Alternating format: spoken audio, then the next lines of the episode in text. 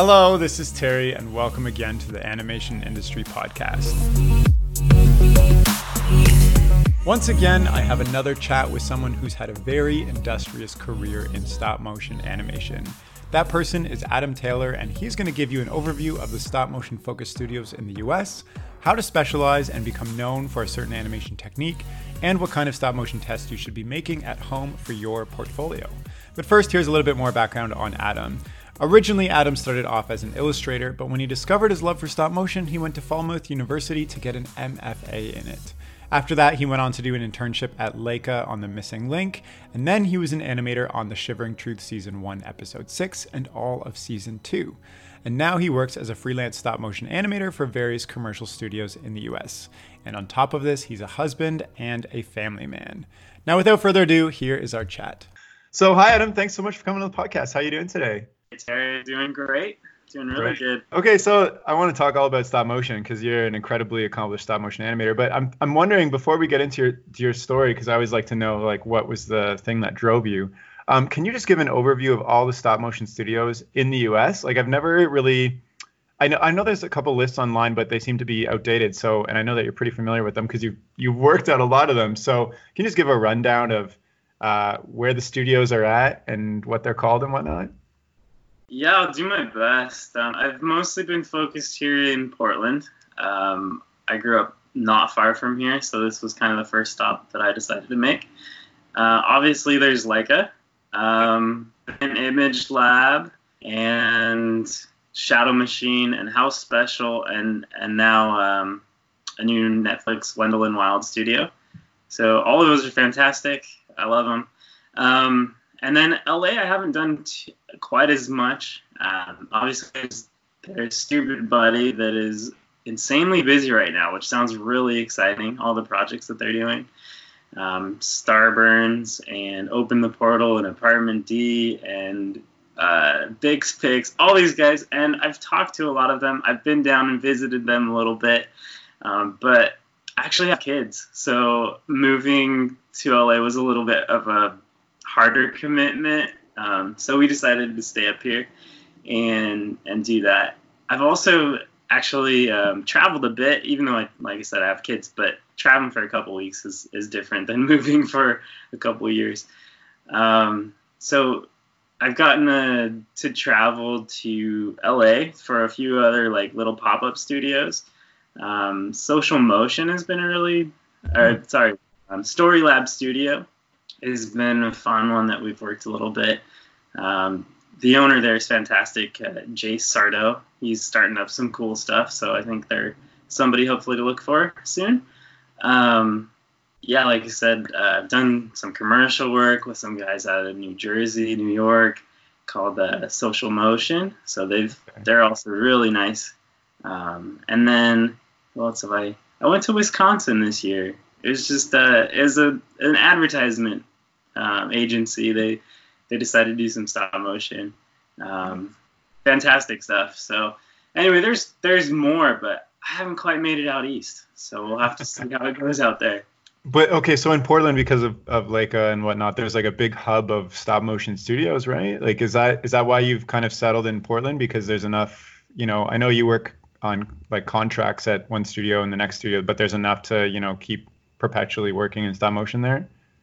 Yeah, more or less. Um, it's like right now, everything's just flooded in. There's so many new people in town um, because there's three feature films going on at the same time. Yeah, that's Um. So that's super exciting, and I don't know if that's ever happened before in stop motion. So we're kind of in this like this weird thing where everybody's busy for a minute. Nice, nice. Uh, yeah, and then So- there's still some commercial and TV stuff going on. Yeah. So with your kids, are you gonna get them into stop motion too, or are you gonna steer them away? My my son told me this week I'm gonna be an animator like you. Oh my Uh, he's four, so he also wants to be a ninja warrior. That's like Oh my his goodness. thing. So Ninja Warrior or animator could go either way. He's gonna be the animator ninja. That's that's his. I love that. Um, okay, so uh, another thing I want to talk about today is kind of the specific uh, like type of stop motion animation that you specialize in. But let's let's get into why why stop motion for you. Like it's it's really niche. I personally love it. Um, if you're listening to this podcast, it may not seem niche because I have so many stop motion animators on it, but it is really niche. And so, why did you choose to pursue stop motion? Yeah, that's a good question. Um, I was actually trying to be a children's book illustrator, and I did an okay job at it for about five years. Um, that's what I studied in school and thought that's where I was going. Um, but in the back of my mind, I'd always been like more interested in animation.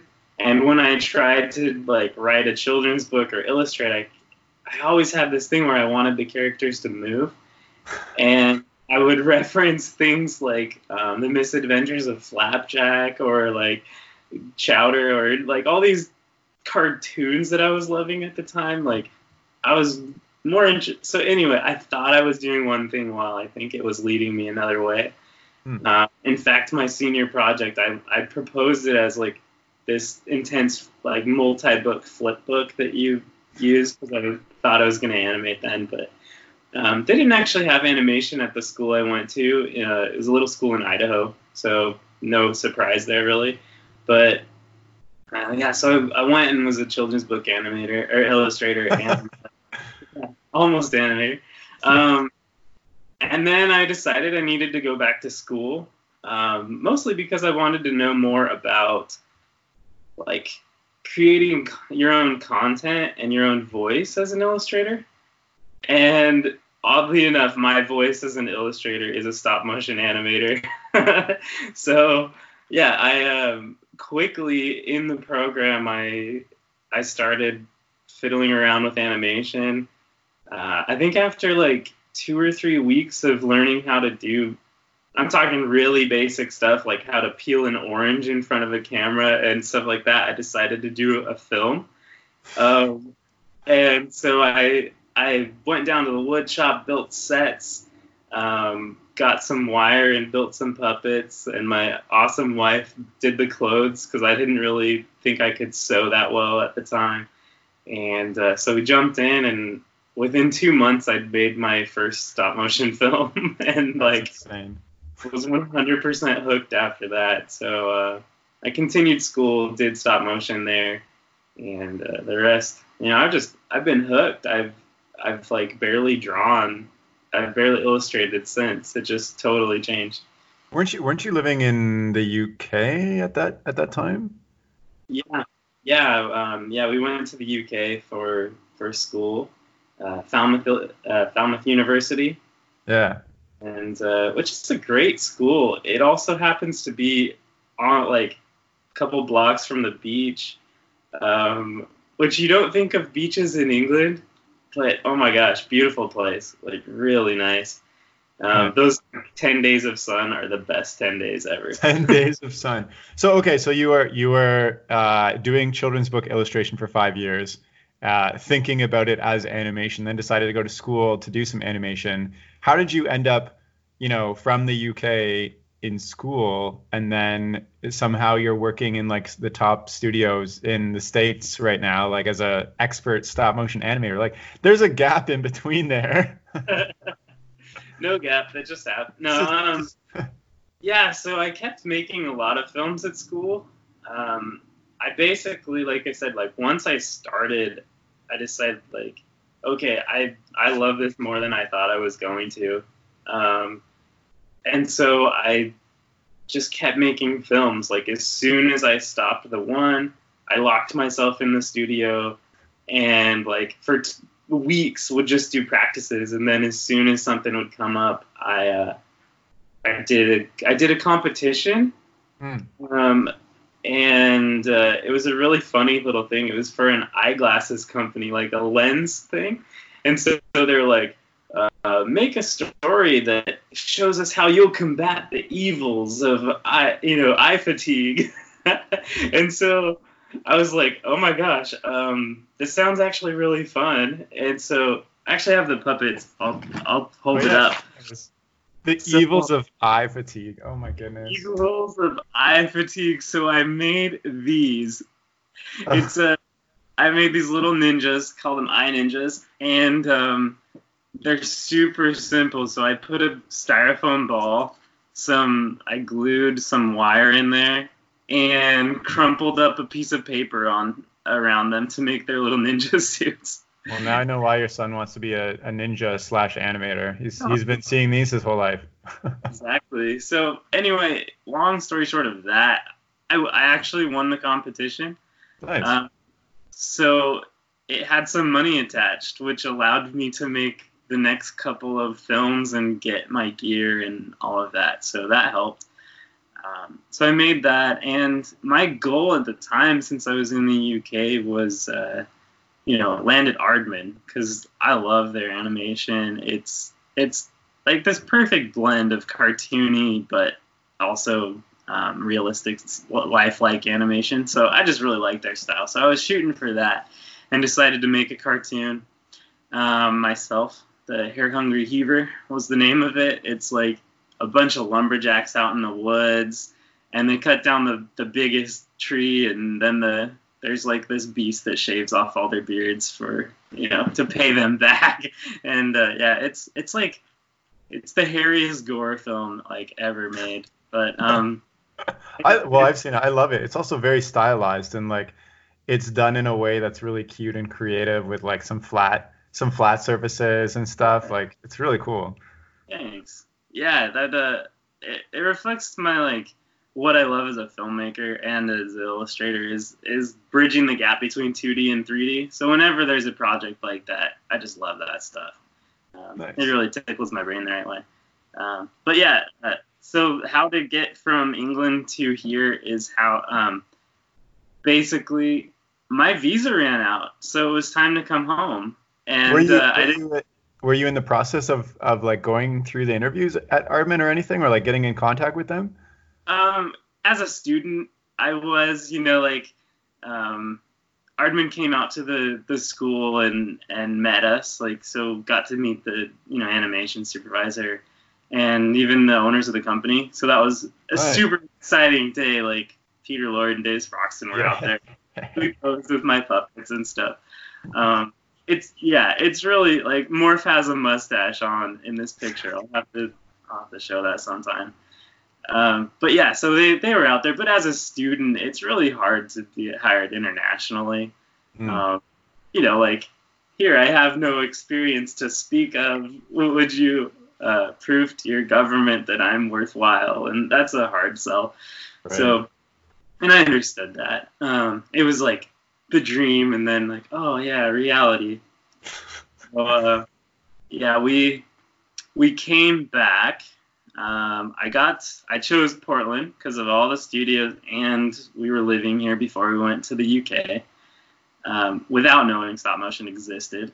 In the what?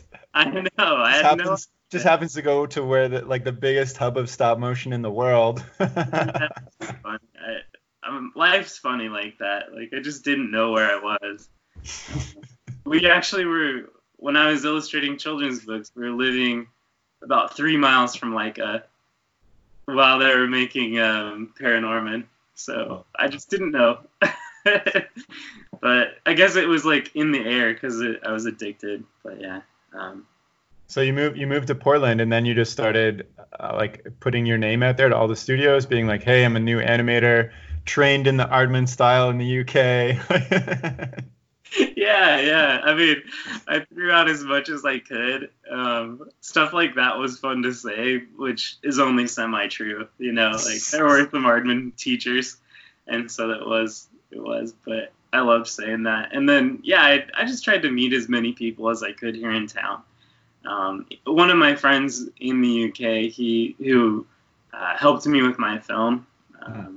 And when I say friend, like I was 10 years older than all the students and 10 years younger than all the teachers. So I was with friends with the teachers as much as the students. Um, but yeah, so same spot right now. yeah, you know how it is. Um, so my my friend he he was like, hey, I know some animators out there. So he helped me connect with some people. Um, and always, if you can go through a contact, that's just so much. It's it just feels better, you know, than than being like, oh yeah, so, well, it's just like you're a nameless, faceless person with like an email with like something attached to it. So, so what was that first job that you ended up getting? my very first job here in town. Um, gosh, you know, it all happened kind of the same time. I went quite a while without any jobs, to be honest. It did take. Uh, it took about six months before wow. anything Okay. started happening. Um, so we went through a lot of savings and we went through a lot of like, okay, but I just kept pounding away. Like I set up a little studio in my garage and kept going. Um, so my my first job here in town happened. Yeah, you know what? I I'm trying to remember if um, I think actually Laika my Laika internship was my first job in town. Does that count as a job? Uh, they did pay. Okay, that's that's a job. Yeah. Well, I know I know you've trained at Laika and your stuff. Like, do you think that was pivotal in in your education in stop motion? absolutely. Yeah. Yeah. Um, yeah, absolutely. I I kind of treated that year after I came back from my my master's degree um, as like my fourth year, and so like that's why I didn't I didn't work as much as I probably could have that year. I just sat and like I animated every day and used it as like that fourth year of like all right this is the the big push. Luckily, my Laika internship um, landed in that that year, and yeah, that changed the way I looked at things a lot. Um, you can like I learned how little you have to move a puppet.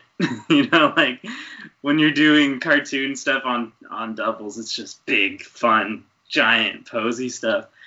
And when you're doing something subtle like they do, it's hairs, you know. So yeah So what? Okay, so I know a lot of people, and including myself, would love to do the internship at Laika. What is what is something that you think that they really saw in your demo reel or portfolio or who you were that they were like, we need this guy to come and do this?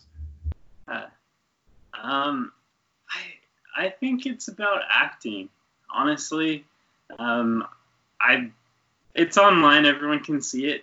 Uh, I posted what I did, but um, I built these two characters. I built it around one scene. I wanted some character, like some acting interaction, and um, I started shooting some reference of myself. Um, so I'm both the male character and the girl character and and they almost like he thinks they're gonna kiss and so he reaches in and snubs him. So that was fun to play both parts. Um, and like yeah i think i i think that's online too of like my reference of myself almost kissing myself that was fun um, I remember, I remember seeing that back in the day because I used to like scour YouTube for any stop motion I could possibly find, and I remember seeing it, and it just like stood out so much from everything else that was out there because it was it wasn't produced like as a professional production from a studio, but it wasn't like this amateur thing. So I was like super confused when I saw. It. I was like, is this for a production? Is this like is this like the testing stages for a movie that's coming out or a TV show? Like, what is this? Because it was so well done and like the characters look so great.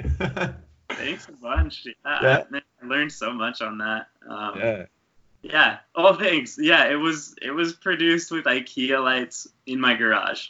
Wow, And- it looks amazing. And you even made like a little set and everything. Okay. Yeah.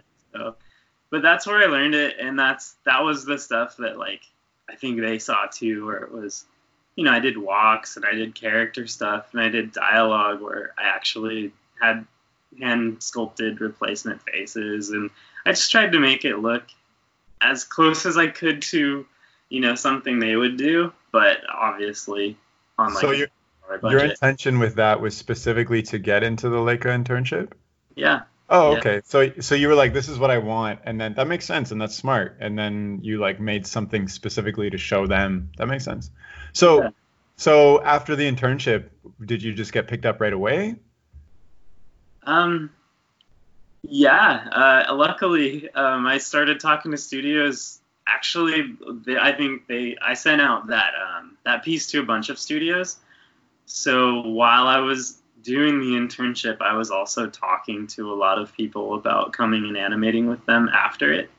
Nice. Um, the timing timing is one of the hard things both as an animator and in animation. Like while i was doing the internship was when a lot of these jobs were going to hire. And so i was like no i'm going to do this. I, I need the education. That for me was was important. Um, so yeah I, I went and started talking to some people down in la um, and got to test at Bix Pix, which was huge. I think in a day I learned more about TV animation than like I ever have since. Like it was a, it was a great day. So um, testing with them was fantastic. I mean, I guess animating on a TV show is also really good, but that day of testing learn it taught me a lot about like what you can push so that was a good experience and then right after i started working with the um, commercial studios here in portland so my first my first fun job or big job um, in with one of the studios was uh, with director Rob Shaw, which he's a great guy. We still talk and work together. Um, but he did this beautiful felted animation. It's a it's it's all felted and it was for Christmas and it's for the dairy farmers of Canada. And my gosh, it is still one of the cutest things I've ever got to animate. So it's like felted Santa Claus like softly comes along, you know, and and there's the cutest little reindeer. Um, that just that was my first shot was uh, he's just like springing up in front of the camera and this big camera move and the whole thing, and I was like, okay, I hope I can do this, like.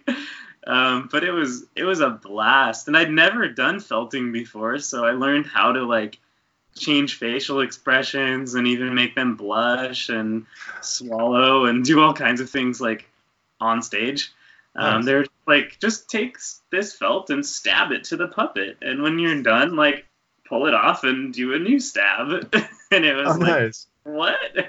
but yeah, it was really great. Um, That's something that I want to learn too. I'm I'm super. I want. I think I my next like personal short film I want to do with felt because I just love how it looks and it looks yeah. really fun. Um, so what is your life like now that you uh, you know you've been around the block a little bit, you've animated on some really cool things, you you, you know you just got picked up for an animation role on a Netflix show. So how is it going? What's your life like?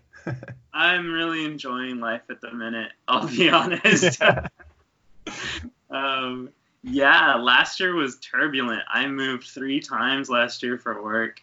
Um, and so I guess first time we were living somewhere, second time there was a project out um, in a different different area, and then moved back, moved to Portland. So that was crazy. Now I'm really feeling good. Of like I get to sit still. I get to do some stuff. Um, but right now I'm I'm just in the studio, and um, I just started recently on Henry Selick's film, uh, Wendell and Wild. So yeah. extremely excited. I, I know all of us. I'll just all of us would love to work with Henry Selick and animate on that stuff. So I'm like, for all of us, I'll give you know like because I do. I feel really lucky, and uh, I'm an I'm an assistant animator, so. My job right now is to test things mostly, mm. uh, which is is some. It's like a position that's not really talked about. We all think, oh, I'm going to be an animator and I'm going to get in front and do those hero shots of, you know, Jack Skellington walking through the gardens and the graveyards and stuff. And it's like, eh, that's that's like the best guy. Um, so what I'm doing is testing things, uh, making sure they work. You know, um, clothing or effects or weird ideas they have. And so that's actually a lot of fun and has it feels like a cross between working with really good equipment and good people and being in my garage. Cuz like, you know, you just test random things and say this one worked, this one didn't, or I guess show them and, and they decide that. So, so I guess the process is it's like you know you've got the storyboards for the final production, and then you have to figure out if the puppets and the effects and the rigs can make that happen. Yeah. And then and then you go to the director. I'm just assuming and say like, here's what worked, here's what didn't work. Maybe you go back to the puppet fabrication department and you're like, we need this or that. and then after all of that, then the the the senior animator or the animator on the show takes all that knowledge and recreates the scene. Yeah, for for a lot of it, um, depending on what it is, like, it, I mean, again, we're just starting, but um, this it also happens that if I do a good enough job on it, maybe I earn the trust to get a little shot in the film. Yeah. You know, that's kind of the, the hope of it is like you test something and and you go and use it. Um, but obviously, if it's like I don't know, I'm testing, let's say, a car in the background of a shot that has all these hero characters and it's a really important shot. They're not going to give me those hero characters, but there's a possibility that I might animate the thing in the background still. Yeah. Um, either either on stage with the animator, sometimes you team up, or since we love green screens and computers, I might do it on a test stage or another stage, and, and then they'll they'll put it in afterwards. So, so from my experience with stop motion, um, to get something to look a certain way takes a lot of like knowledge of working with the puppet and doing it in a very specific way. Like, oh, I have to move it forward before I move it to the side to get it to. I don't know. I'm just making this up, right? So, do you are you constantly in touch with the animator who's going to be working on those hero shots where you're like oh do it like this because i learned that if you set it up this way or do it this way it's not going to work or do they just watch what you've done and try to re you know learn from what you've done you know that's a good question i haven't gotten that far i'll uh-huh. be honest yeah. So so how typical is this setup for uh you know a production in like a studio like like Stoopid Buddies or Laika or whatnot? This is the type of stuff that happens for feature films. Mm. Uh, on a TV show, uh, I've just finished one myself. But I was on the uh, second season of Shivering Truth. Yes, uh, so it's an insane show. That that type of production, TV is fast and it's just get it done, and um, you don't test things.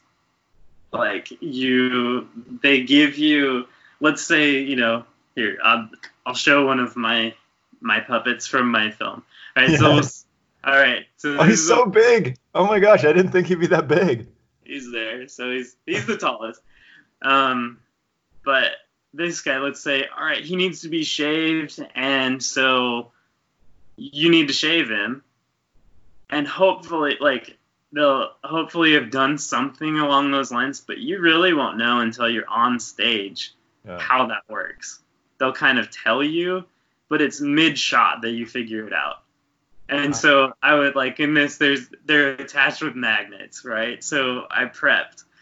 But sometimes sometimes it's a different head that you have to put on or sometimes it's literally like destroying the puppet frame by frame. So I'd go in there and I'd cut little bits off and and we use like you know, oh, here's a here's a piece of fabric that looks like what we used. Here's some clay and anything else you need. Here's a box of supplies. so TV is completely different than a than a feature film. Gotcha. I just have to. I just have to. If you're listening to this on like SoundCloud or iTunes, I do upload these to YouTube, so you can take a look at what Adam's showing, just as a plug.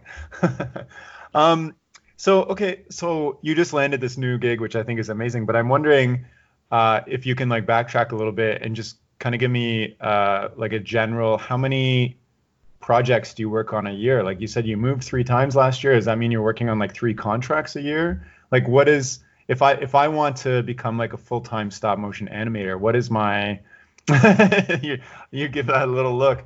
Um, what is what does my year look like? How many productions am I working on? How much am I moving around? Am I staying at the same studio? Like, what does that look like? Every single animator has a different answer to this. Okay, so what's your answer? I I do it a little bit differently. Um, so I'm I'm kind of trying to stay semi still.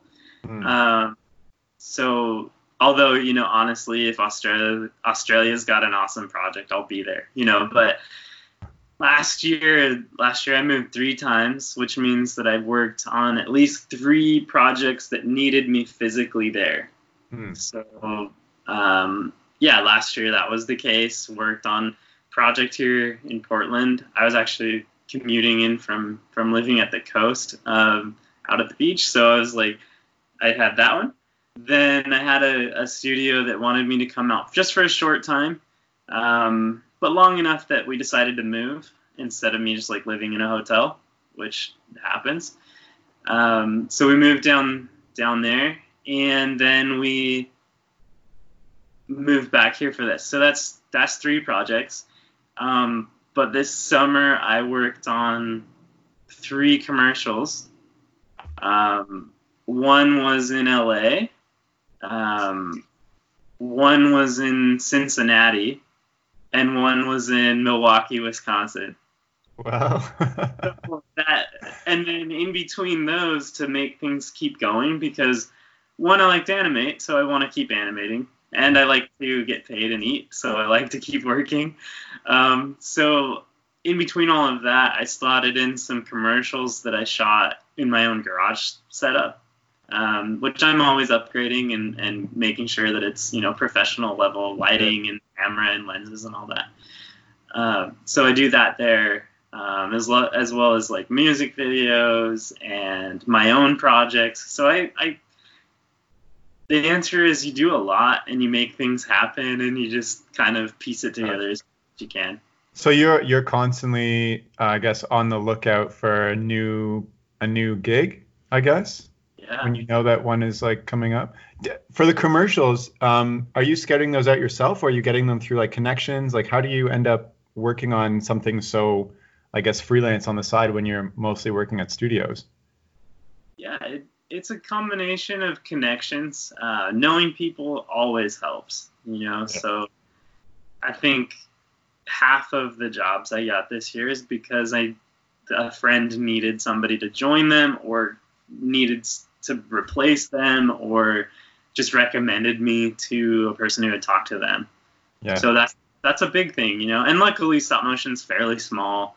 So you start talking to one person, and all of a sudden you like have met half of the town, and you're like, oh gosh, you know. So now I got work. So yeah. you're not you're not like constantly going through interview processes all the time. You're people are like, hey Adam, do you want to like come over here and work on this? And you're like, sure.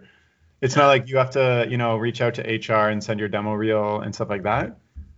Um, not not for a lot of the stuff I do. Um, if it's at a, it, it all depends. It all depends. But sometimes, yes. Sometimes, um, you know, knowing directors and producers helps a lot because they know what's happening. And so if they already know the quality of your work, then they're gonna say, all right, this guy will be a good fit for this. Yeah. Uh, if you're if you're contacting a new studio, you're always gonna send them a new reel, and you're gonna come in with your best face and do your interview thing and um, a lot of the times that seems to just happen online hmm. uh, or over the phone. Here in Portland, like they'll ask, you know, if they've got a big project coming up, they'll bring you into the studio and say, hey, we're, you know, are you interested in this? Um. Which is so, almost always a yes. yeah. So, what have been some of the highlights? Because you worked at a, on a ton of projects. What has have been some of the highlights of uh, your career in stop motion at this point? Um, I mean, gosh, everything's been fun. It's it's really hard, you know. Like even the worst pro. Some people I tell like these stories of some of the productions I've been on, and they're just like, that sounds so crazy. uh, but like for instance, I I shot. Uh, you know, this is not my normal rate, but we had we had a very tight um, turnaround, and so we were shooting like 45 seconds to a minute a day, and we're we were there we were like there from like 9 a.m. to like 1 or 2 a.m. You know, like we were just pushing it. So, but honestly, like they were so nice, and it was so much fun to hang out with those people. That even though we were there all day and I was exhausted and like I think my eyes were starting to fail, but I was like, nope, we're good. The and evils of eye fatigue. eye fatigue and wrist and hands and back and you know everything hurts. It's stop motion. Everything hurts. but uh, even that was a, a highlight. Um, one of the things that I've really enjoyed though is in between the projects. I like to do my own projects. So I think my favorite thing that I've animated thus far, um, or at least on par with it, uh, is a it's a concept and, a, and characters that I've been working on for the past couple years. So, you know, I built the world and I invited my friends, my friend um, Gavin that I met at Laika, and we he he came and lit it and did the camera work and set us up, you know. And so like it was a collaboration, but it was in my world and my space, and I I got in there and did, and it was so much fun. And like honestly, I loved every second of animating that. Yeah. Um, Have you published I, this? What's that? Have you published this? This one's a secret still. uh, come out. Hopefully, it'll come out before long. Um, it's actually for a, a, show that I'm developing the pitch for. Um, so hopefully it comes out in a big way. yes, that would be amazing. Oh my gosh. Um, you mentioned okay, so everything hurts, I which I understand. Do you? I'm just curious. Do you negotiate or does it is it built into the contracts like health benefits, like physio or massage and stuff like that? At a big studio that you're there for a long time, um, someone like Laika or Netflix, they they know that you're going to be there for a long time, and they tend to, to take care of that. So they'll offer you health benefits. Um, when you're on a job for a couple days or weeks, yeah. like oh, that doesn't make sense. Yeah, you kind of just you buy yourself, you know, a little ball in a sock and you rub it against the wall and massage your own back. And, should, and you should get them to pay for that. Be like, I need an extra five dollars for a new tennis ball. yeah, exactly. and he got socks. Um, so one thing I want to chat about is so stop motion is already a niche, but you kind of uh, I, I don't know if intentionally, but you've carved out a niche within stop motion for yourself with with the type of animation that you do and the type of animation that people come to you for. So I wonder if we can we can talk about that because you kind of specialize in walk cycles and before when we were chatting before this you called it like subtle human acting. So can you just explain what your specialty is and how you kind of develop that within this niche because what I thought sorry, I'm just ranting. What I thought before was, you know, you're you're hired on as an animator for a show and then you kind of just animate the whole scene and everything in in that, right? But like uh, what you told me before is you've you've developed a specialty for what they bring you in for. So yeah, um, every director they tend to see a little bit different in what they like about you, but animators i mean we've all heard this but animators are basically cast like actors and so you're brought onto a project because they've seen something that they like and mm. they want to bring that to their project um, the acting is something that I feel like it's because I really enjoy it. Um, it's and I developed it because I, you know, like the stuff I was talking about earlier, getting into Laika, it was like, oh, they act. Like that's acting, and so I just kept going into it, and I feel like part of it is because um, I, w- I tried to act on stage in high school, like in musicals and in, in the plays and stuff. And honestly, like acting in front of people, it was fun, but it wasn't my, it wasn't like the acting experience I wanted because there are a bunch of people. And when I get excited and when I start thinking, my words just turn off. Like I have a very visual brain, which a, a lot of us um, in the creative industry do, but my words like literally get blocked. So I was up on stage and like nothing would come out sometimes, or I'd like I'd improvise and make something totally up. So acting's always something I've been interested in, but not something that I like felt comfortable doing in front of people, really. Um, not stage fright ways just it was hard. And so coming into the the studio and having this space where it's isolated and like no one's gonna come in while i'm doing things like i'll act it out over and over and really try to get to feel it. Um, so so that's that's the the acting side of things. But the actual type of shots that i get i think come from what they just like see when they're talking to me um, I tend to do a lot of things that they call like endearing or um, sincere or you know like there's something in the eyes and I don't like honestly. It, it's something that comes from you while you're animating. It you once you pose a puppet into a way that you feel is the right thing for that moment.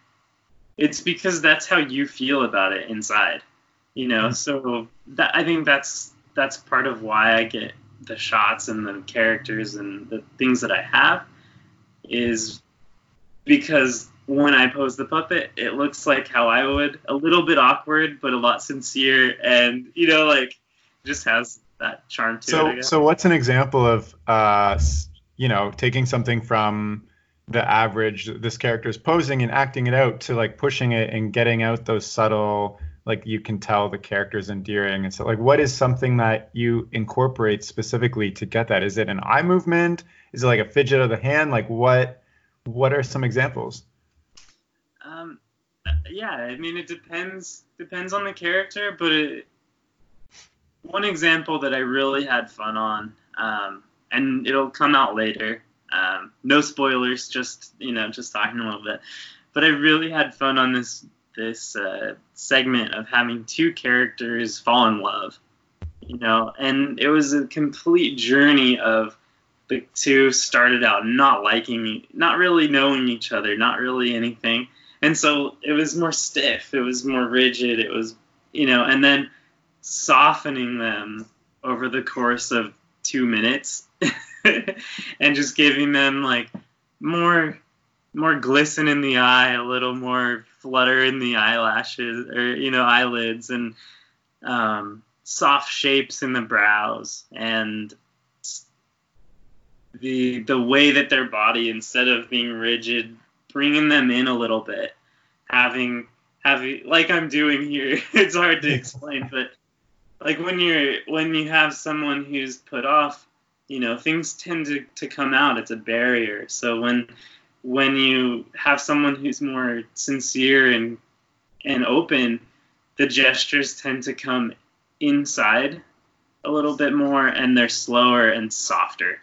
Um, so i guess i enjoy that part of it where there's kind of less happening. You you've got a pose that that you like and you come in and you stay in that and you just act it and and give some hands give some shoulders and, and eyes and and that tends to go a long way it, you know yeah when, I think, I think you did a good job of explaining that i really i really understand that and it gets me excited about like you know sometimes i focus on storytelling and just like plot points but uh, you know, to really capture someone, I love to see like you don't even notice that the characters are stiff. It's just like this subconscious thing that you kind of feel when you yeah. watch something. So I, I I love that you have like a progression of storytelling and just how the characters are are being around each other. I think that's great. What do you do ahead of time to prepare for something like that? Are you are you talking with the director and they're like, okay, they're stiff here, or is it really you're trying to diagnose these things as you read the script or see the storyboards or something? Yeah, it's it's a combination. You know, I love when a director has a vision for a scene and a sequence, and there's they kind of walk it through, and you can. Um, I think one of our jobs as animators is to watch them and like get inside their brain and just like watch those eyes and and see what's really happening. Um, because they tell so much of what they want, but they're also visual creative people. So sometimes the words aren't the ones that you, you know. So there's a lot in their body language and things. So watching them mm. tells you what they want without them, you know. So it's it's it's watching and listening with the director. And then as far as um, preparing for me, sometimes I'll draw it, sometimes I'll act it, sometimes I'll do live reference of myself and um, use the parts in that that I like, you know, and and just try to find those those pieces. So. It's it sounds like a lot of prep prep work before because like I'm very tempted to just jump into animation right away. That's something I learned over the summer when I was working on my my short film, The Silly Duck Wizard. I just jump into animation right away and then watch it and be like, it's missing so much, and then I redo it again and again and again, and then it, towards the end, I started actually acting it out and like prepping my scenes, and my mind was naturally like, this is going to take way too much time up front, where I just want to jump in animation. But then it turned out so much better. So yeah. I I'm learning to do that myself. I love that you like film. So when you film yourself, are you looking for those subtle things that you do um, when you're naturally acting this out, and then try to put those into the characters? Yeah, absolutely. Like I love to see what odd hand things we do that we don't think about. Right. The difference being like when you have an idea in animation, you know, you always point and tap your right, head. Right. But when you have an idea in real life, my hands did the you know, there's like some wrist things. There's some little finger things. Like very rarely is someone in um, you know, a vaudeville production and doing a silent film where they yeah. all those stories. So I like to see that where it's like that's still a story pose. That's still that strong main idea, mm-hmm. but it's not the one that I would have chosen had I been doing. I don't, you know, say a Mickey Mouse cartoon from the 30s. like, right, right, right. Well, those those movies are almost like cliche at this point. Like if you do like the classic, like I have an idea and point your finger up and a light bulb comes up, like it, everybody's seen that a billion times. I think it's almost more interesting to not have that and not have the not push that in the viewer's face, like right. you know. So I I like that you you've done that. Do you think? When the you know when somebody's watching your work how do you think they're experiencing these subtle things are, are, like in the animation in the moments? Do you think they're really sticking out to someone who's watching it or is it just something that enhances the overall performance? I think i hope they're not watching it. I mean like i want them to watch it but i want it to be felt. Yeah. you know, when, when you're doing subtle things and trying for realism you want it to be felt you know um, which don't get me wrong like this is what i do a lot of the time. I love cartoons and i love to to project and stuff but and just do things that are watched. But when i'm doing subtle stuff and when when that's what it is it's more of a feeling. I want i i want the person to forget that they're watching animation for a minute and just feel this moment of humanity. Nice. Um, because I love those stories. You know, I tend to I tend to watch that in my free time is like stories of of slice of life humanity. So if I can get a little bit of that into animation, I like that too. So what is I guess you kind of answered it and maybe you you're doing this through the short film that you're creating, but what is the world that you want to show people with your skills? in my own time? Yeah, or just or whenever you're animating, like, and you're thinking about these subtle moments and, and you know coming across as feelings felt. Like, what is what is the story that you're trying to tell through your your art? Wow, that's a good question, Terry. Um, Welcome to the podcast. Yeah, man, that one. That right now, honestly, I love having the director kind of guide that and so mm-hmm. I love jumping into the project and figuring out what that project needs.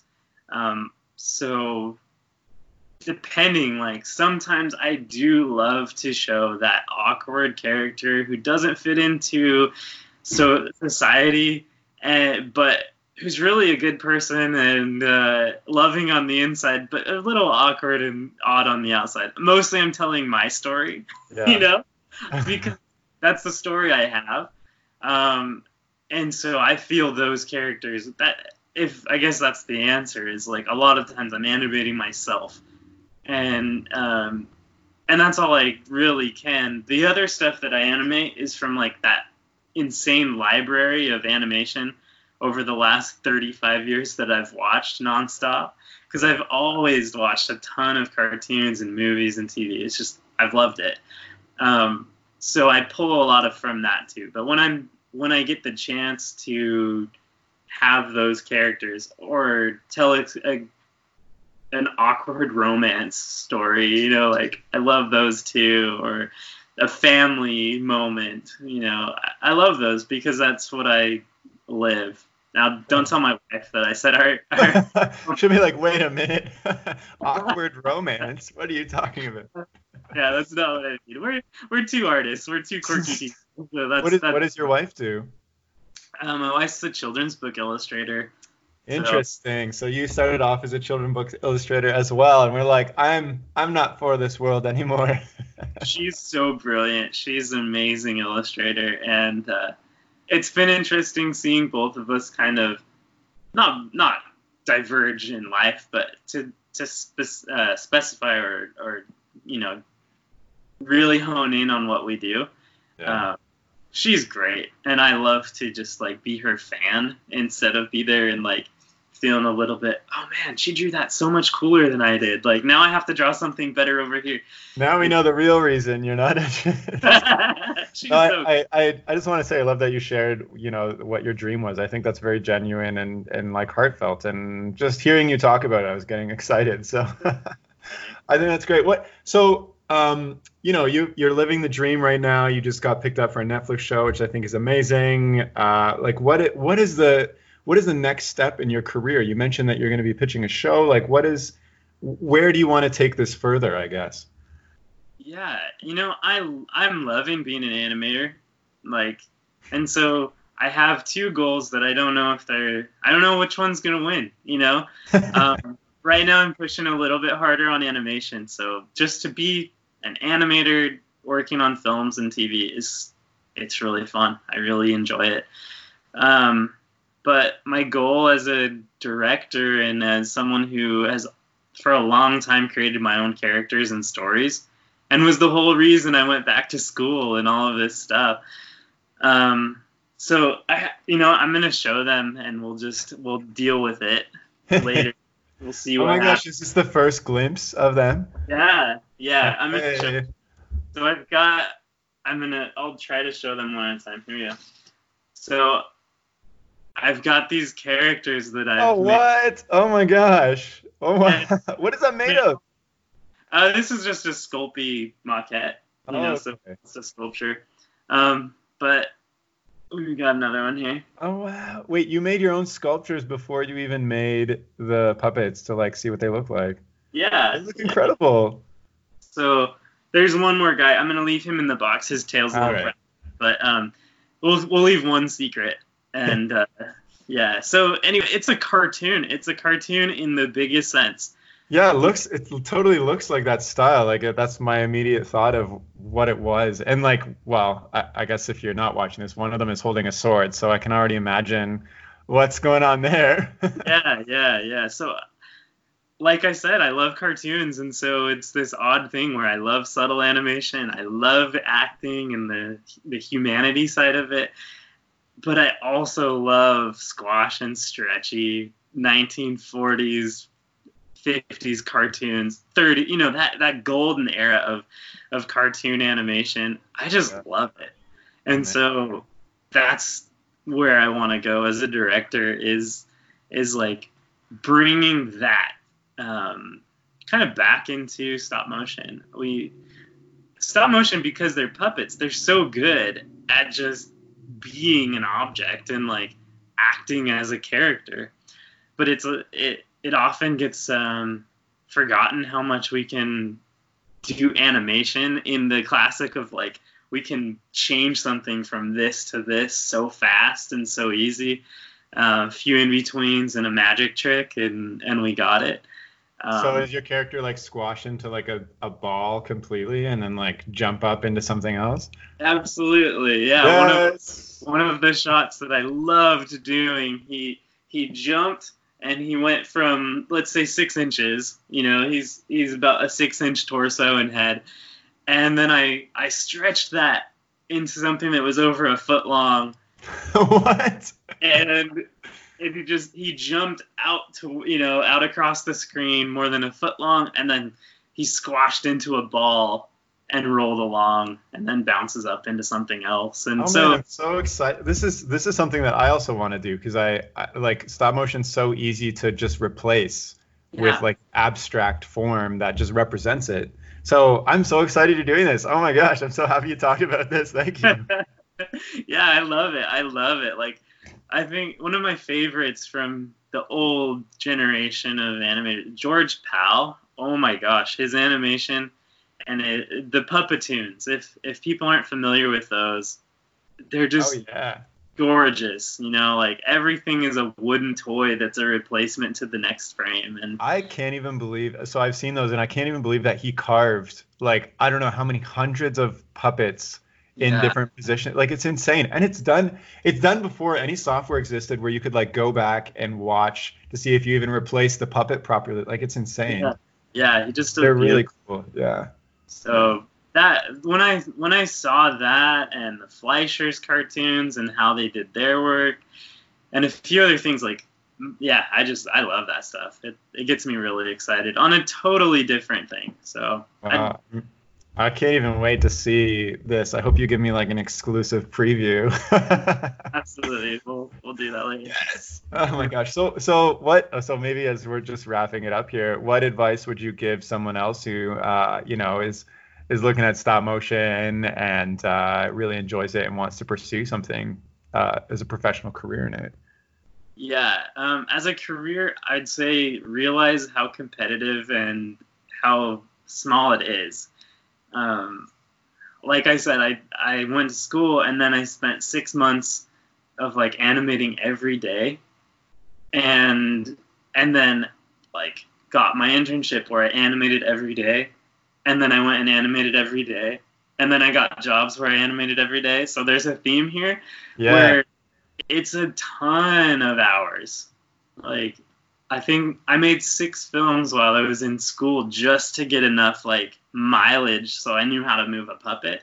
And how, by the how long were these films? I'm just curious. time between between a minute and five minutes. Okay. So, um, and like some of them were done so fast, so it's it's not even the quality of those films. Like, don't watch them if you don't have to. you know, like, some of them are fun and some of them are like, meh. But the idea is like just put in a lot of mileage, yeah. you know. And I think that's for every art form. Like, you don't want to be the guy, the the art student who talks about how good of an illustrator they are or an animator. You want to be the one who is doing it, and even if you can't quite show it yet, like that mileage is gonna gonna pay Yeah. off. Yeah, yeah, that makes sense. Well, if you're animating every day, you must be learning an insane amount of. You must not even be realizing how much you're learning Absolutely. period of time. Yeah, yeah. Yeah, Well, and- I think that's great advice. Yeah, and stop motion super niche. So if the animators in stop motion are animating every day, like catch up. it is, yeah, yeah. I mean, I don't know as much. Like when you're on a big long project, people tend to just animate at work. Um, Yeah. I still animate at night because I'm, you know, like not every day. I'm not gonna say I'm a masochist. Like if I work all day, like it's occasionally when I like it, you know. But I want to try new things still. There's Yeah, still yeah. so much to learn and and to experiment with, and yeah. So just the other thing is like don't be frustrated by not being the same animator as someone else. Like that's the point. Is you're different and that's why they're going to hire you. Yeah. But like be the best one, like don't don't sell yourself short by not actually working at it and saying, "Well, mine's, you know, janky animation because that's how I do it." And it's like, "Well, is it or is it because you didn't try to smooth it out and then you made a choice. So I, Right. I think I think do that. But Hmm. there's shots that I don't do. There's shots that people do that are amazing, and I look at them and I'm like, I would have done that so differently, but I love what they did. Right. Yeah. So like be be the animator you are. If you if you love to work with toys or objects and you don't want it, it like the idea of manipulating an entire puppet and you know controlling a human basically like just doesn't appeal to you then that's okay like there's there's spots for that too um, i've got friends you know like uh, uh, Javen, you you talked about, or Yeah, you talked yeah. about it. Uh, Javen's amazing. He's fantastic. Um, I think on the interview, he he even admitted, I'm. He says, I'm not a character animator. I'm an object animator. Now, he's fantastic at characters too, um, but he has a brain that's different, and he loves doing things with no limbs that are just objects. Um, seeing people do stuff with paper and sand and clay and paint, you know, just like Yeah. just enjoy animation. That's that's my number one thing. Like if you get into a studio and then it's not what you it's because you were doing something that you don't love, you're gonna hate it. Like Oh, it doesn't yeah, yeah. what the paycheck is, it's then just a job. So like enjoy it and and try to love it as much as you can. Yeah, I'm glad you said that because sometimes I have a fear of because there's there's you know with social media you see so much online and you're like oh my gosh this person is amazing at like character animation or this person's amazing at like doing stuff in the physical environment. And like I love watching that but it doesn't excite me the same way as doing this. But do I need to know that as well so that people can see I'm diverse? Like it's uh it's it's intimidating sometimes. Yeah, I mean, you know, try everything if if you can. Like I'm gonna I'm gonna uh, I just built myself a down shooter, so I'm gonna do some more paper animation on a down shooter because it's fun. You Yeah. know, try it. If you like it, then keep doing it. If you don't, know. So Nice. So is there is there anything uh, else you'd like to share as we uh, you know wrap up our chat? man, this has been fun. Good. Um, Me too. I've enjoyed it. Yeah. I just realized an hour has passed, and I thought I was like maybe we are at 20 minutes. No. um, yeah, no, I think we've talked about just about everything. I guess, I guess as far as like something that helped me a lot is for the students out there, like, don't be afraid of reference. Um, in all art forms, like, use reference. Yeah. Now, don't, don't be a photocopier or like just rotoscope unless that's the thing you love to do. You know, there's place for all of it, but like learn from the reference. Exaggerate it. Pull back and underdo it. You know try try to do everything you can. Um, we've talked a lot about walks and about acting and stuff and one of the things that i really have fun doing is um, is boiling a walk down to like what are the key moments in there you know like does that does the hip go up or down or stay level? When and when does it do it? So does it do it in the passing pose or does it do it in the contact or does it do it in the swing through? You know like there's infinite possibility to take one piece of reference and then turn it into something completely different um, just case in point like look at the fleischer cartoons and then look at disney cartoons. Fleischer's used rotoscope and used reference a lot and they made it look so much fun and weird and like and it's just like wow you know that cab calloway stuff they did where Yeah. he's dancing around and you're like what is going on? Like i can tell that it's rotoscoped but it's also something different and then look at you know um, the princesses that they did you know snow white stuff like that where it's like that's also rotoscoped. You know they they then went and animated a bit on top of it but two completely results with like they could have used the same reference and got different things. So as an animator take the reference and do something with it. Nice. that that feels good to you and experiment you know if you don't like the first one go back and do it again Yeah, I like that a lot. Well, um, thank you for coming on the podcast. It's been a it's been a real pleasure to chat. I'm glad I got to pick your brain, and uh, congrats on you know your latest job. And I also can't wait to see your uh, personal short film. thanks. Thanks so much. This has been so much fun. Really enjoyed it. And uh, yeah thanks for letting me talk about my little journey and stuff.